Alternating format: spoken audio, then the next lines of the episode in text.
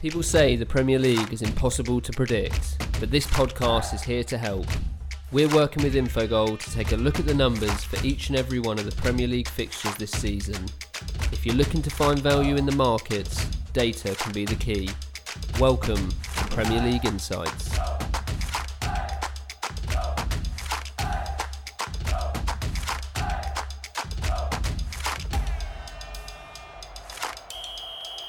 Welcome to Premier League Insights, the weekly podcast that combines odds analysis with statistical insights to try and find you value in the betting markets. With me today, as he always is, is Jake Os- Osgathorpe from Infogol. How's it going, Jake? Yeah, not too bad, thanks, Ben. Um, fortunately for myself, I didn't pay fifteen pound to watch any of the Premier League matches over the last weekend, and um, yeah, I think we worked it out that each goal would have cost around five pounds thirty to to watch if you paid for all of the five matches. So, um, and six of them came in one game. That's a bargain. um, yeah. So what what we'll do today is we've kind of got a bit of a, a nice split in the the fixture list for game week six. We'll we'll go through five games. Um, in this part of the episode, and then what we'll do is we'll we'll do the next five in in part two of this week's podcast. Um, in terms of our predictions from from last weekend, I, I think the less said the better from a, a pinnacle perspective the under 2.5 in the Merseyside derby was an obvious loss, and the the one the minus one on Manchester City didn't come in either. Um, contrast to that, it was a, a great weekend for Infogol. You had Everton or the draw, you had the under 3.5 in the City Arsenal game. So I think we're we're kind of evens now or, or level pegging uh, after 10 predictions. Um, moving on to this week, what are you going to pick for your highlight game here?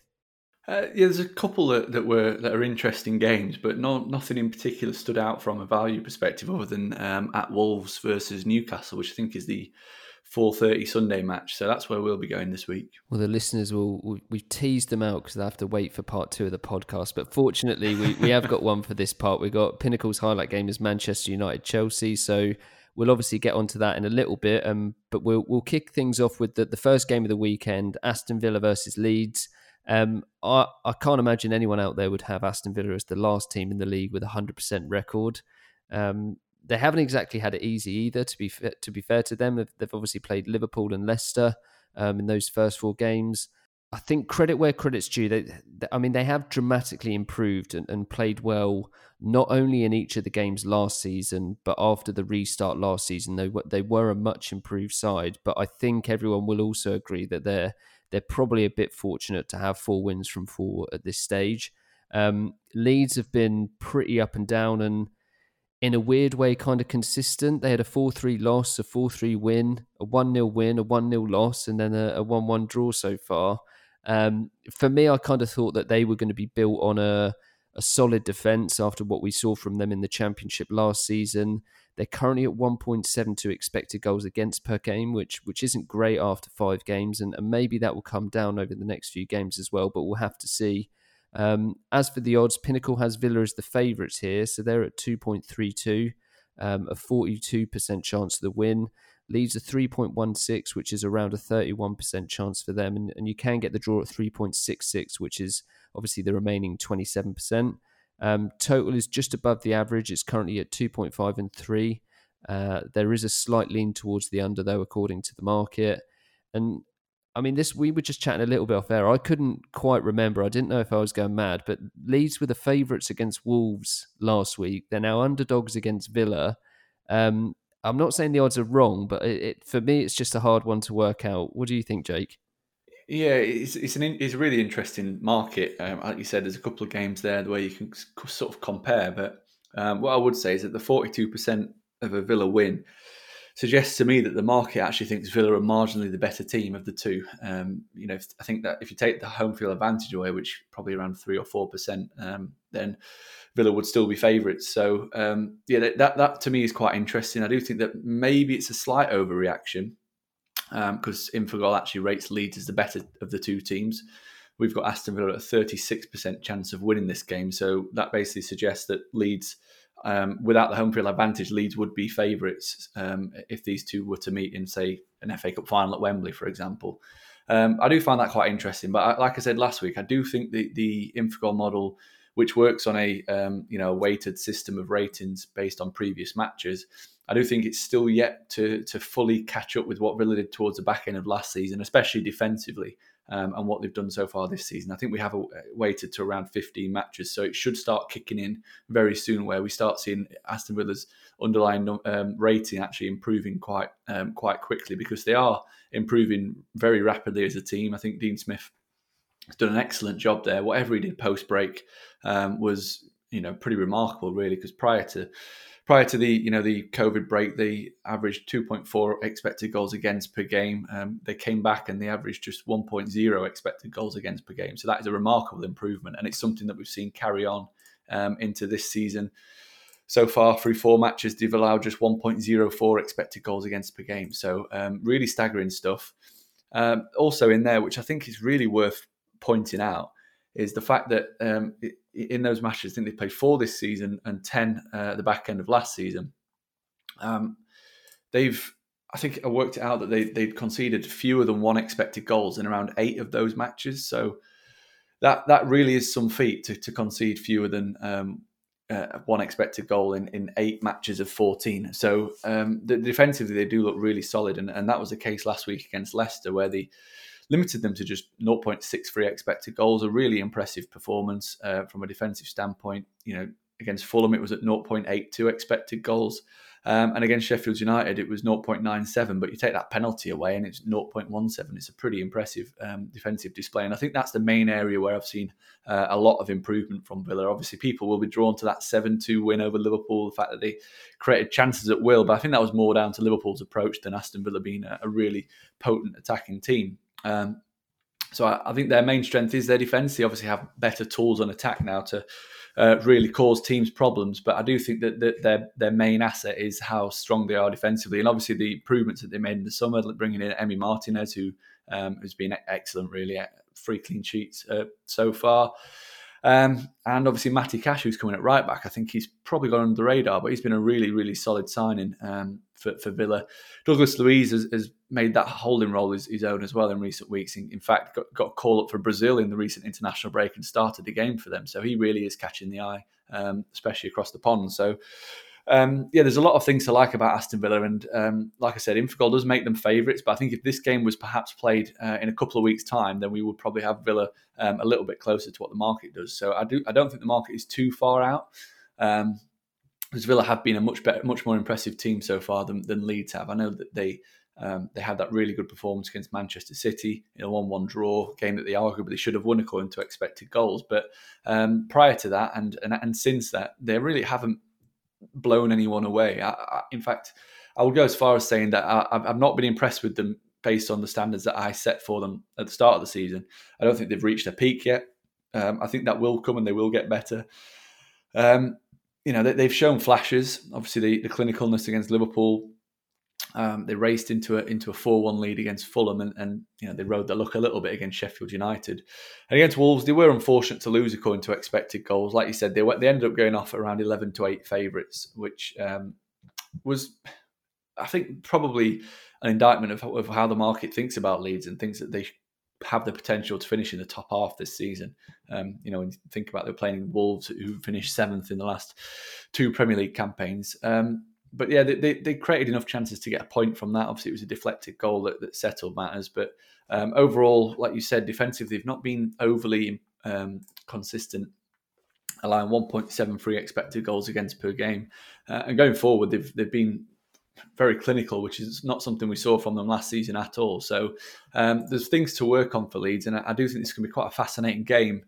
Um, obviously, Villa have played Leeds recently in the Championship uh, slightly different in terms of the players and the managers, but um, you know Villa will be very hard to break down. Leeds will continue playing their high press and perhaps could leave a few gaps open for Villa to to exploit, similar to the sort of thing that we saw Wolves do on Monday night, which was fast breaks um, through splitting passes. And um, one thing that did impress me with Wolves' display was was just their direct the directness that they played with. You know, people like Podence got on the ball and, and uh, Pedro Neto, and they were driving at players. And I think that this Villa team have got players to be able to do that and, and commit people. And I think that could be a bit of a problem for Leeds. So Villa rightly favourites um, according to the Infogol model. But the bet I really like in this um, is under two and a half goals.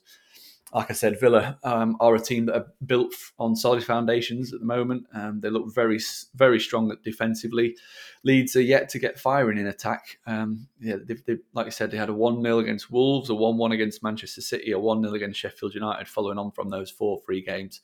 So they, you know, the goals have sort of dried up in their matches as, as uh, both teams, in, or them and their opponents, have regressed towards some sort of scoring mean. Um, and as, as, for Aston Villa, that's been the same as well. 1 0 against Sheffield United, 1 0 against Leicester. Obviously, the 7 2 is a massive anomaly.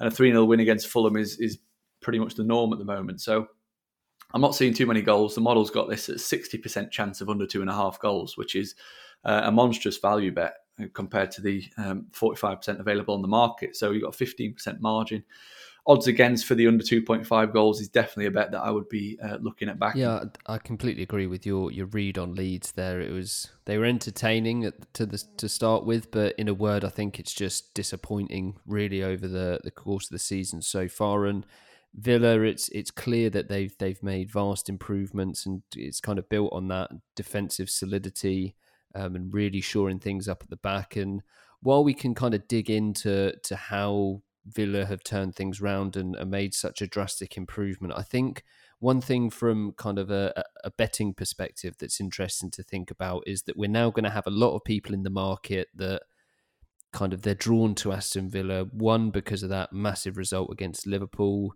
Two because they've got a hundred percent record. It's it's one of those ones, and, and and from your perspective, I guess why would you guard against people just kind of blindly backing Villa without actually thinking about the performances or their opponents or anything like that. Because I mean, it is a dangerous game, isn't it? Just to follow the hype and and see those good performances or, or results, and then think, right, they're they're going to my bet for the weekend. Yeah, yeah, it is. It is dangerous to to just throw them in based on the um, you know looking at the recent results, but. Um, they've been a very profitable team to follow so far, um, so you can understand why people might want to to keep keep them on side. You know, 13 to 8 against Sheffield United, 29 to 20 against Fulham, 6 to 1 against Liverpool, 23 to 10 against um, Leicester. So, although that they are obviously catching the eye in terms of the results, the, they've not yet touched odds on territory in any of their matches, um, which is, is interesting. But, you know, you can't just look at the results, you've got to look at the performances, the teams that they were playing as well. Um, and obviously, the most two most recent results against Liverpool and Leicester are severely eye catching because of the caliber of team. You know, two of the top five from last season, and uh, and they, you know, against Leicester, they were perhaps fortunate to come away with the win. It was a long range strike that got them the three points, but the fact that they limited Leicester to creating hardly anything is is you know what's probably the most impressive thing about that result. And I know against Liverpool, exploiting an obvious weakness as well. So um, I'd, I'd be I'd be cautious, but at the moment. I can't really put anyone off backing them because they're you know, it's not just these four games where they've impressed. It's been the back end of last season as well, and ten matches. So you've got a fourteen game stretch really where um, where they have looked like a, a mid table team and a, a, team that are capable of beating the likes of Leeds or maybe even the likes of Brighton or West Ham, that kind of caliber. So um, yeah, I, I, mean, it's do a little bit more digging before you throw them in. But at the at this moment in time, I think that they are one of the most informed teams based on expected goals in the Premier League and um, obviously, they've, they've played a game fewer than quite a few teams in the Premier League, but based on the expected points per game, they sit fourth at the moment um, in the Premier League expected table. 1.83 expected points per game is what they're averaging. Uh, 0.03 fewer than West Ham and Spurs, um, unless Liverpool sit top of that table on 2.02. So it is no fluke that they are um, winning games and, and, performing well. So, yeah, I'd, I'd keep them on side for now. Well, we'll get on to one of those teams that you just mentioned there in West Ham. They got Manchester City uh, this weekend. I'm I'm not too sure where to begin really with, with this one. Uh, I think I said last week that, that Tottenham would kind of be a, a test for West Ham after some improved performances. And after just 15 minutes, it looked like they were back to their old selves. 3 0 down, obviously. And it, it kind of looked like it was all done and dusted up until 82 minutes until when they managed a, a ridiculous three goal comeback to, to draw 3 3.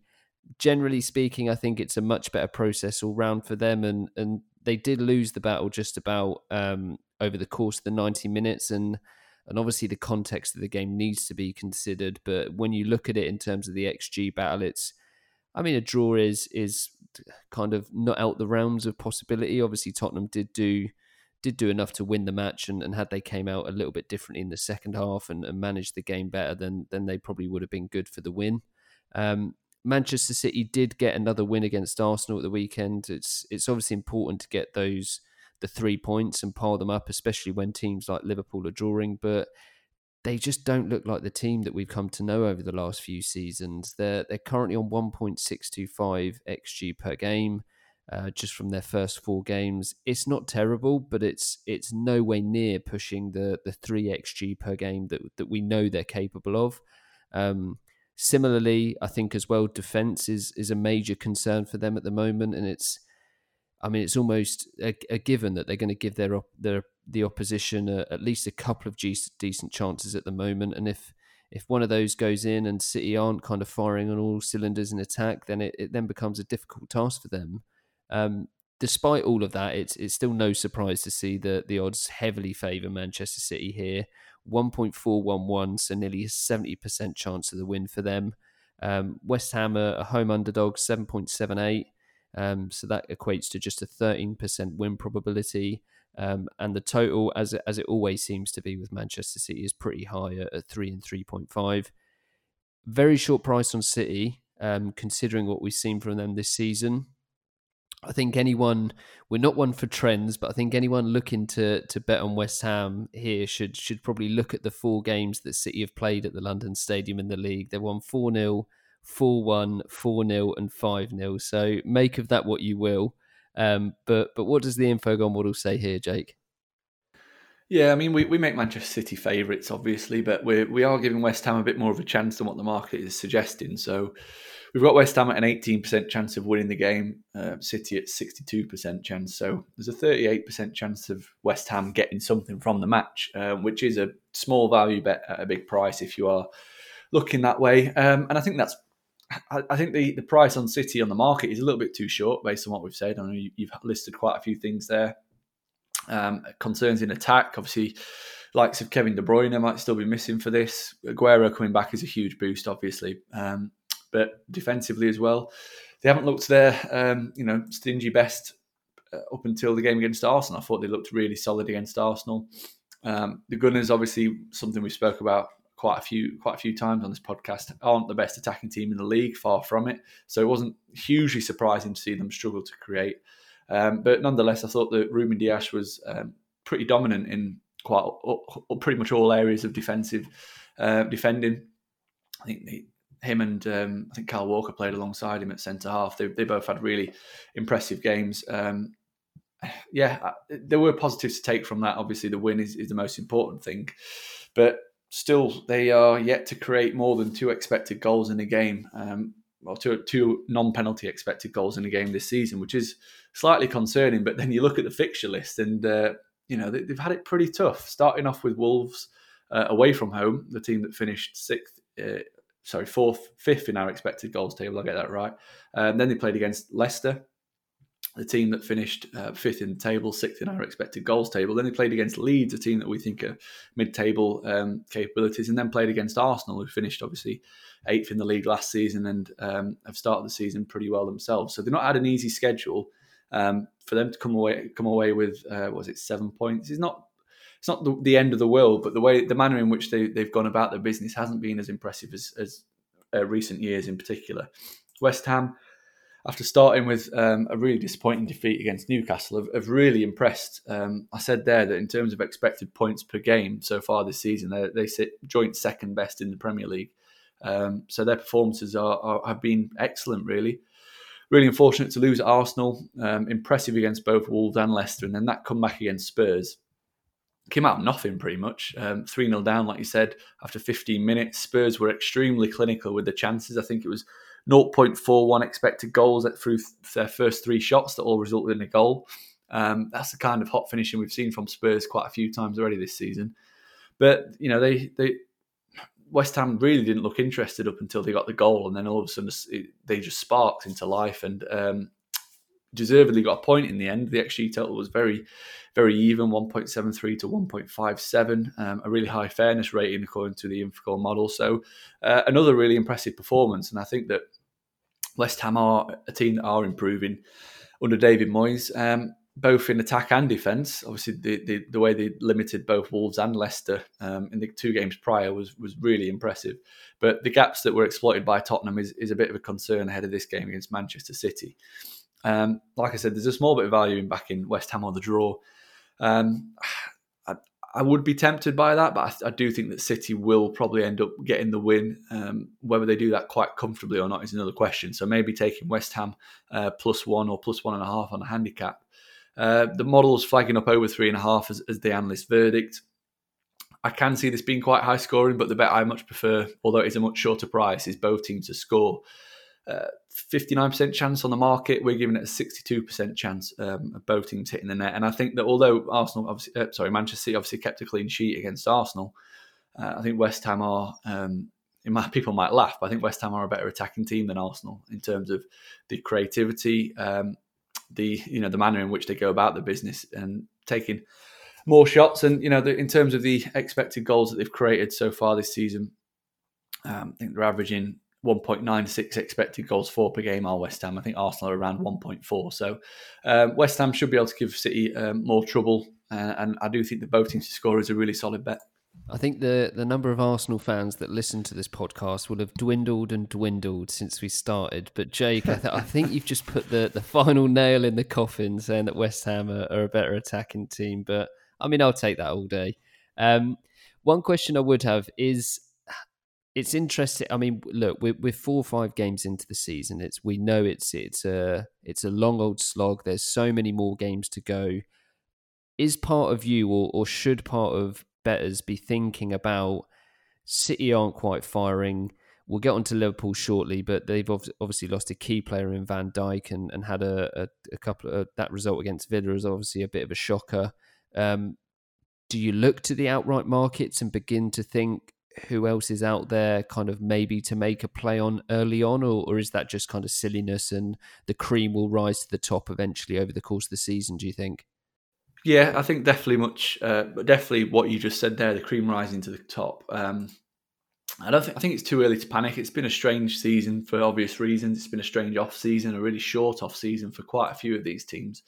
Um, and I think what we were seeing with, especially maybe even Manchester United as a prime example, they looked terrible in the first few Premier League games, but against Newcastle they looked much more like the team that we saw um, post break or post January even. And then they went to PSG in the Champions League and absolutely, I thought they were fantastic. So maybe the, the number of games will help these teams um, find their groove, if you like. I think Liverpool obviously had that little blip, but other than that, they've been pretty flawless themselves in, in terms of performance levels. Um, yeah, the, the, the, outright market's just been really, really interesting just to watch. Um, Liverpool, after they beat Arsenal, went into odds on favourites around 1.8. 7 2 defeat to Villa uh, pushed them back out to over even money. And then the draw with Everton has pushed them out to 2.7. Um, Manchester City now into 1.88 favourites. The price moves on uh, on the likes of Spurs, um, Everton have both shortened up. Manchester United have drifted, um, which I think is quite interesting. Obviously, Villa have been hammered into 51.3, um, which is laughable, really. I don't honestly don't know who's backing Villa to win the Premier League title, and you know if they do win the Premier League title, I will hold my hands up and call myself an idiot. Um, but you know that I think that the, the whole market itself is just really interesting to watch at this moment in time. You know, like I said, fifty one point three on Villa is is hilarious. Um, I think other firms are offering offering around thirty three to one, which is bizarre. Um, I'd be um, interested to know the split of bets of, of how many of those are actually from Villa fans as well. That's, that's driving that price. Yeah, absolutely. Um, you know, if they keep being hard to beat, they'll you know they, they could well hang around the, the top eight or top nine, but uh, winning the title is going to be a, a, push. But yeah, I think the the, the cream will rise to the top. The forecast table on, on Infogol still got Manchester City top, Liverpool second, Manchester United third, and Chelsea fourth. Even though they've obviously had slow starts and a few blips here and there, but let's not forget City and Man United have both played a game fewer than the likes of Liverpool, Chelsea, Arsenal, Wolves, etc. Spurs. So if they win their games in hand, then City will be level on points with Liverpool. United overtake Chelsea uh, and be level on points with Arsenal. So um, although the results have and the, and the current table doesn't really reflect how teams have been playing. I do think that the, the better teams will improve as the, as the weeks go by, just because of the, the number of games that they're playing, and, and the players will get back up to match fitness and match speed. Well, our, our next game is Fulham versus Crystal Palace, and we can stop talking about teams at the top of the table because these are teams that are right down the bottom and, and likely will be for, for the most of the season. Fulham finally managed to get some points, or a, a point, sorry, on the board at the weekend. Um, it was a pretty even game against Sheffield United with the penalty included, uh, and that's obviously what what really cost Fulham there from stopping them from getting the three points. Their, their process is still that of a team that's looking at relegation. There are a few that are actually worse than them, so I think maybe some minor improvements, a few fortunate results, and you could find the key to survival through that. I think um, Palace are one of the teams. Then they're not worse than Fulham in terms of process, but they're they're fairly similar. Uh, 1.02 expected goals per game for, one 1.96 against. Um, I think a bit of luck for them, and uh, they've kind of it's more like they've they've they haven't dispersed those that poor performance or poor process kind of evenly. They've had like the odd good performance that actually means they're they're sitting in 14th as opposed to bottom. Um, it's it's quite an interesting one in terms of the market as well. Here, it's, it's pretty evenly split. We've got 2.93 on Fulham, 3.22 on the draw, and 2.72 for Palace. So in terms of percentages, that's that's 34% for the home team, 36 for the away side, and and 30% for the draw. So obviously a, a, close one according to the odds. The the question obviously then is is there any value on offer there? Do you think? Yeah, the Infogol model has got a fair bit of value back in Palace, um, which is I think quite interesting given the recent performance. The fact that they didn't manage a single shot other than the penalty against Brighton, um, which is vintage Roy Hodgson pragmatism. Um, yeah, it's, it's not really the most enticing game of football um, or betting spectacle, to be honest. Not been impressed with either team like you said, Palace have had their moments this season where um, that perhaps maybe we were reading a little bit too much into those early results. Obviously, they beat Southampton and Manchester United, and, and maybe what we should have been talking about is the fact that Southampton and Manchester United hadn't yet found their um, match fitness or match sharpness because both teams have looked much better, um, you know, as games have gone by. And if those games were to be played again, then perhaps those results wouldn't have been exactly the same. So a little bit of caveat to those results, I guess. But recent performances have been horrendous from Palace. Like I said, 0.8 um, expected goals against Brighton, which was the entire penalty from um, from Roy Hodgson's side. Uh, prior to that, 0.14 against Chelsea, 0.69 against Everton. So it, it is really bad viewing um, if you're a Crystal Palace fan in terms of non-penalty expected goals for through five matches, Palace have created just 0.7 per game, which is I think that's probably the worst in the Premier League. I, I, can't confirm that. Fulham's is marginally better at 0.82 non-penalty expected goals for per game. So you can sort of see where I'm going with this. You've got two really drab attacking teams, um, two teams that probably would take a draw right now, um, and get it over and done with. Because you know this this easily could be a relegation six pointer. We could look, look back on this game and, and call it a six pointer after Know a couple more matches, and, and these two teams continue to struggle. So, um, yeah, I mean, the main bet for me is although it's a short price, under two and a half goals, 58% on the market, the model gives a 64% chance of under 2.5 goals. So you're looking at a six percent margin there um, of value, and, and that is definitely a bet I can get on board with. I don't see this being um, an entertaining clash at all. I don't see goals at both ends. I don't see um, you know a high scoring contest. So unders is definitely the, the play I would be making, but the model really does think that Crystal Palace um, are a better team than Fulham, even with home and field advantage. 44% chance of a Palace win compared to the 36 on the market. And if the you know if I were to pick one of these two teams to get the win, it, I probably would side with Palace. But um, yeah, I think given what we've seen from both recently, it's really hard to pick a winner in this one. Um, so I, am just happy to take the under 2.5 as a value bet.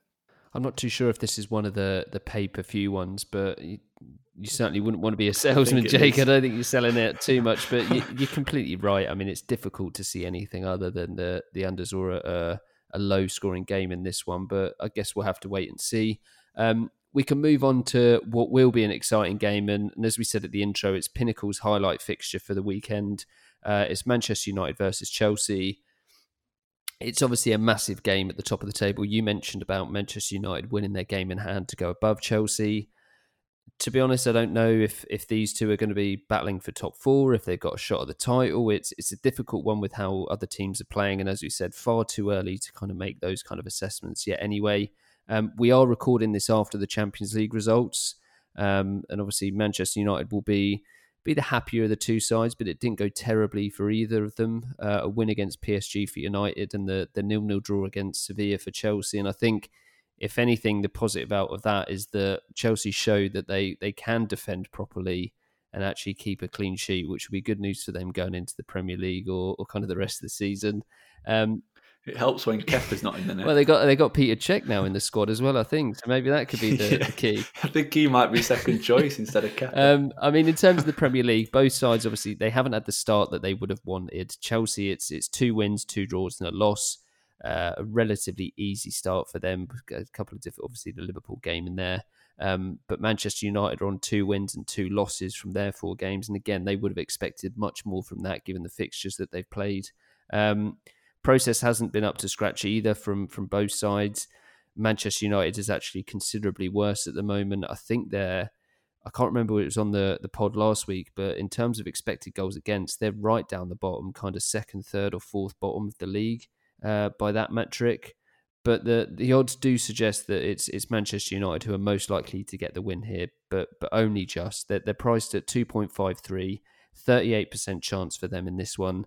Chelsea are 2.84, which gives them a 35% chance. Um, and in terms of the total, you've got uh, the total is at three, but as a favouring the under for this, what are your thoughts, Jake? And and what's the pick for for Pinnacle's highlight fixture? Yeah, this, I'm finding this quite a difficult one to assess, just because um, I sort of had made my mind up about these two teams before the Champions League matches.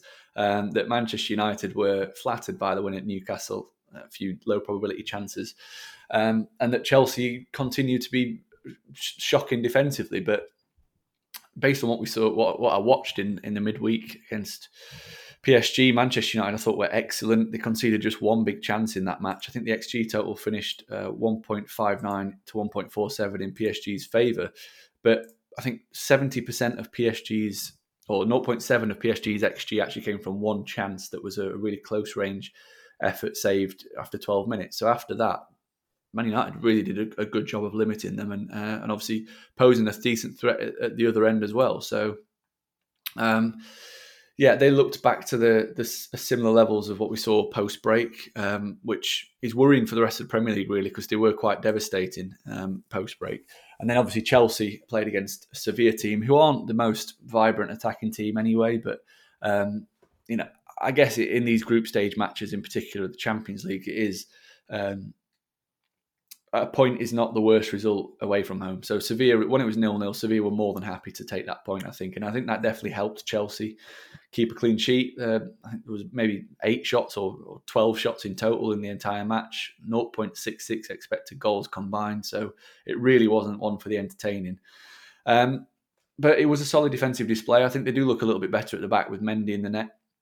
Um, it's, it's, amazing how much a, a, difference a keeper can make who, who is commanding and um, you know just calm really more than anything and, and steady.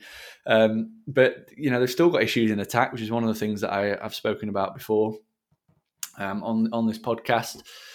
And that, I don't think that really has changed. Um, the, the Infogol model we, we're giving Manchester United a 43% chance of getting the win here. So there is value in backing Manchester United, and I think that that's that's probably a bet I can get on board with after what I've seen in the last couple of games. I think that they are showing signs of improvement um, from that six-one defeat, obviously at Spurs prior to the international break. Um, so that's the that's the bet I'm going to put forward um, for this one. Manchester United to win. I think they're around two point four or something like that. I think that's a, a, very fair price. You know, they've had Chelsea's number um, last season.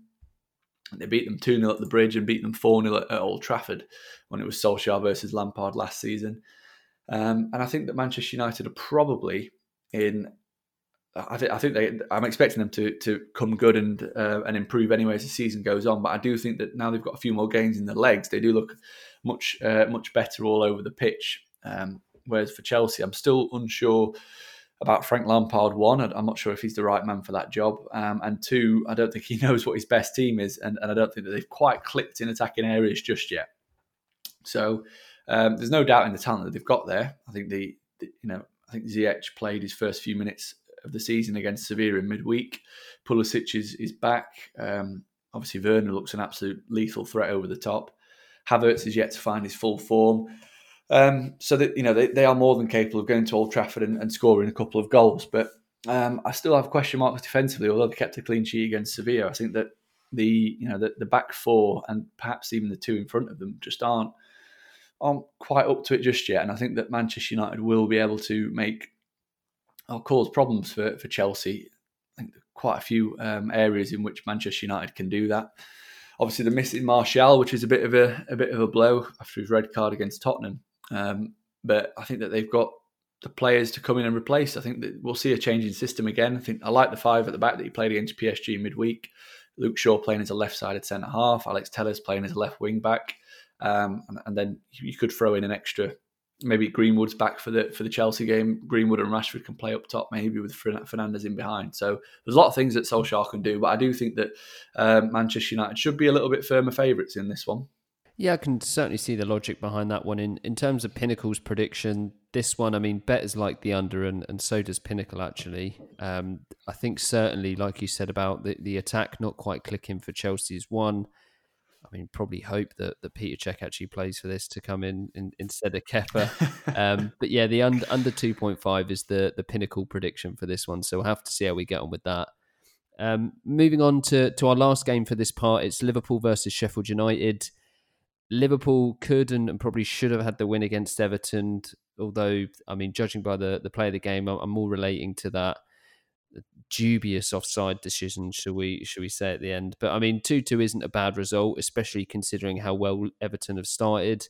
For them, it's it's clearly going to be the the loss of Virgil Van Dijk for the season that's a bigger blow than anything else from one individual game. They seem to have struggled a bit even with him in the side. So I'm not quite sure how they're going to handle not having him back. They do have a bit of depth at the back, but it's one that I think January will probably see them go out to the transfer market as well. They're still looking decent going forward. Mo Salah looks like he can finish just about anything in and around the box at the moment. Uh, unbelievably clinical um, and lethal in front of goal. As for Sheffield United, we've spoken about their draw at Fulham, and although their process wasn't bad before the game, I think we both expected a lot more from them in that. They deserve to be closer to mid table based on their performances, I think, but the longer they go without the win or picking up results, the more likely they are to to be in that relegation scrap come come the end of the season. And soon pressure does does impact performance and it's it's difficult once you kind of get 10, 15 games in to, to really drag yourself out of that situation it's unlikely that they'll get anything out of this game as Pinnacle has Liverpool as as really strong favourites. I mean they're, they're incredibly short. It feels like an FA Cup tie almost. One point two five eight on the market, so they're actually pushing eighty percent win probability. It's seventy eight at the moment, but that is it feels very high. Sheffield United a measly eight percent chance for the win with their odds of twelve point five five. Uh, 6.49 for the draw, so that's around 14%. I know one player doesn't make a difference, and Liverpool have more than enough quality to overcome Sheffield United, but eighty percent seems like madness. Jake, do you, do you think it's fair? Um, we we think that's a little bit too too short. Um, we are making them really strong favourites, obviously. We're giving them a sixty-five percent chance of getting the win. Um, but interestingly, it's you know what did you say the price was around one point two five? Um, yeah, so we've got them. Pinnacle's got them at one point two five eight at the moment. Yeah, so that, that is really interesting. I've just got up the, the, the game from last season, which they played in, I think, game week 21. So January time, Sheffield United were obviously in, in the hunt for the top six, and they were exactly the same price, 1.25. So, um, you know, I think that the market is obviously set on, on its ideas between these two teams. And I think it's fair that Liverpool are short favourites. Like I said, we've got them around 65% chance compared to the the whopping numbers that you mentioned there. Um, yeah, apart from that game against Villa, um, Liverpool have been exceptional, I think, so far this season. They were fantastic against Everton last time out. Really, really impressed me um, once again. The way that they dominated the play. Thiago looks looks like some player. Now watching him week in week out, he, you know, gets even better. But the attacking front three look um, in fine form. It really is hard to pick holes in, in that performance. Obviously, the fact that they conceded twice is the main uh, is the main issue. But in terms of the, the, the numbers that they posted 1.35 expected goals to 2.85 it, they couldn't have done much more really um, to win that game obviously. Had the, the the late goal ruled out that was very very dubious. Um, and Jordan Pickford pulled off a couple of worldy saves to be fair to him um, after he'd completely crocked Van Dijk. So um, yeah the huge positives for, for Liverpool even though they're, they're obviously 10 points from a possible 15 um, the main negative is is the Van Dijk one, and um, it's not just the fact that he's missing. I think Matip, Matip is is a doubt as well for um, a couple of games, perhaps. Uh, so that means that they are a little bit short on the ground in terms of centre halves. So maybe Fabinho might have to slot in there. Uh, I thought he was excellent against Chelsea, so that's not really a, a massive a massive um, hindrance. But Van Dijk is the best centre half in the league, in my opinion, so he will be missed. But I do think that they, they should have no problems at all, really, taking out a Sheffield United team that haven't really hit the heights that they hit last season. Um, the process is, it's not, like you said, it's not terrible. They're more performing like a mid table team or lower mid table team. 1.14 expected goals for per game, 1.32 expected goals against per game. So they're not massively um, they're not posting numbers that we've seen from the example the game that we spoke about earlier fulham versus crystal palace where they're averaging one expected goal a game and conceding nearly two. So there are plenty of positives for, for sheffield united to take. They've had a uh, what would I, what I would call a fairly tough run of fixtures really to open the season. Um, playing wolves playing uh, arsenal playing leeds playing villa. Um, you know the villa and leeds in particular i think most people probably didn't have them down as um, as top half candidates, but I think that they are playing in a manner that suggested they could push for that. And obviously, Arsenal Wolves are top eight from last season, so it will get a little bit easier for Sheffield United. And, and this obviously isn't one of those games where, where it will happen, but I think that they, they can cause a few issues for Liverpool and perhaps get on the score sheet. So um, that's where I would go really with with with a bet on this one is, is both teams to score, not just because Van Dijk's out, but even with Van Dijk in the team, they have looked um, you know pretty vulnerable. 1.48 expected goals against per game is what they've averaged so far this season. So Sheffield United are more than capable of getting um, uh, getting on the score sheet in the defeat. We're given a 53% chance of, of both teams to score. The market's at around 51, so there's a small margin of value there. But that's definitely the the play I would I would put forward in this one. Well, that is our that's our first five games of game week six. Great chatting to you as always, Jake, and I'll, I'll speak to you again soon to cover the five games that we've got left. So, so cheers for coming on. Speak soon. Cheers, Ben. And thank you to everyone for listening. Do make sure you download the Infogol app on iOS and Android. Visit infogol.net and give at Infogol app a follow on Twitter if you do want to do more adapt, more in-depth analysis to help make those predictions. Of course, for help with soccer betting or betting in general, make sure you follow at Pinnacle on Twitter and head over to the betting resources section of pinnacle.com to read some of our fantastic articles. All of the odds for game week six of the Premier League are on pinnacle.com. Best of luck with your bets and remember to always gamble responsibly.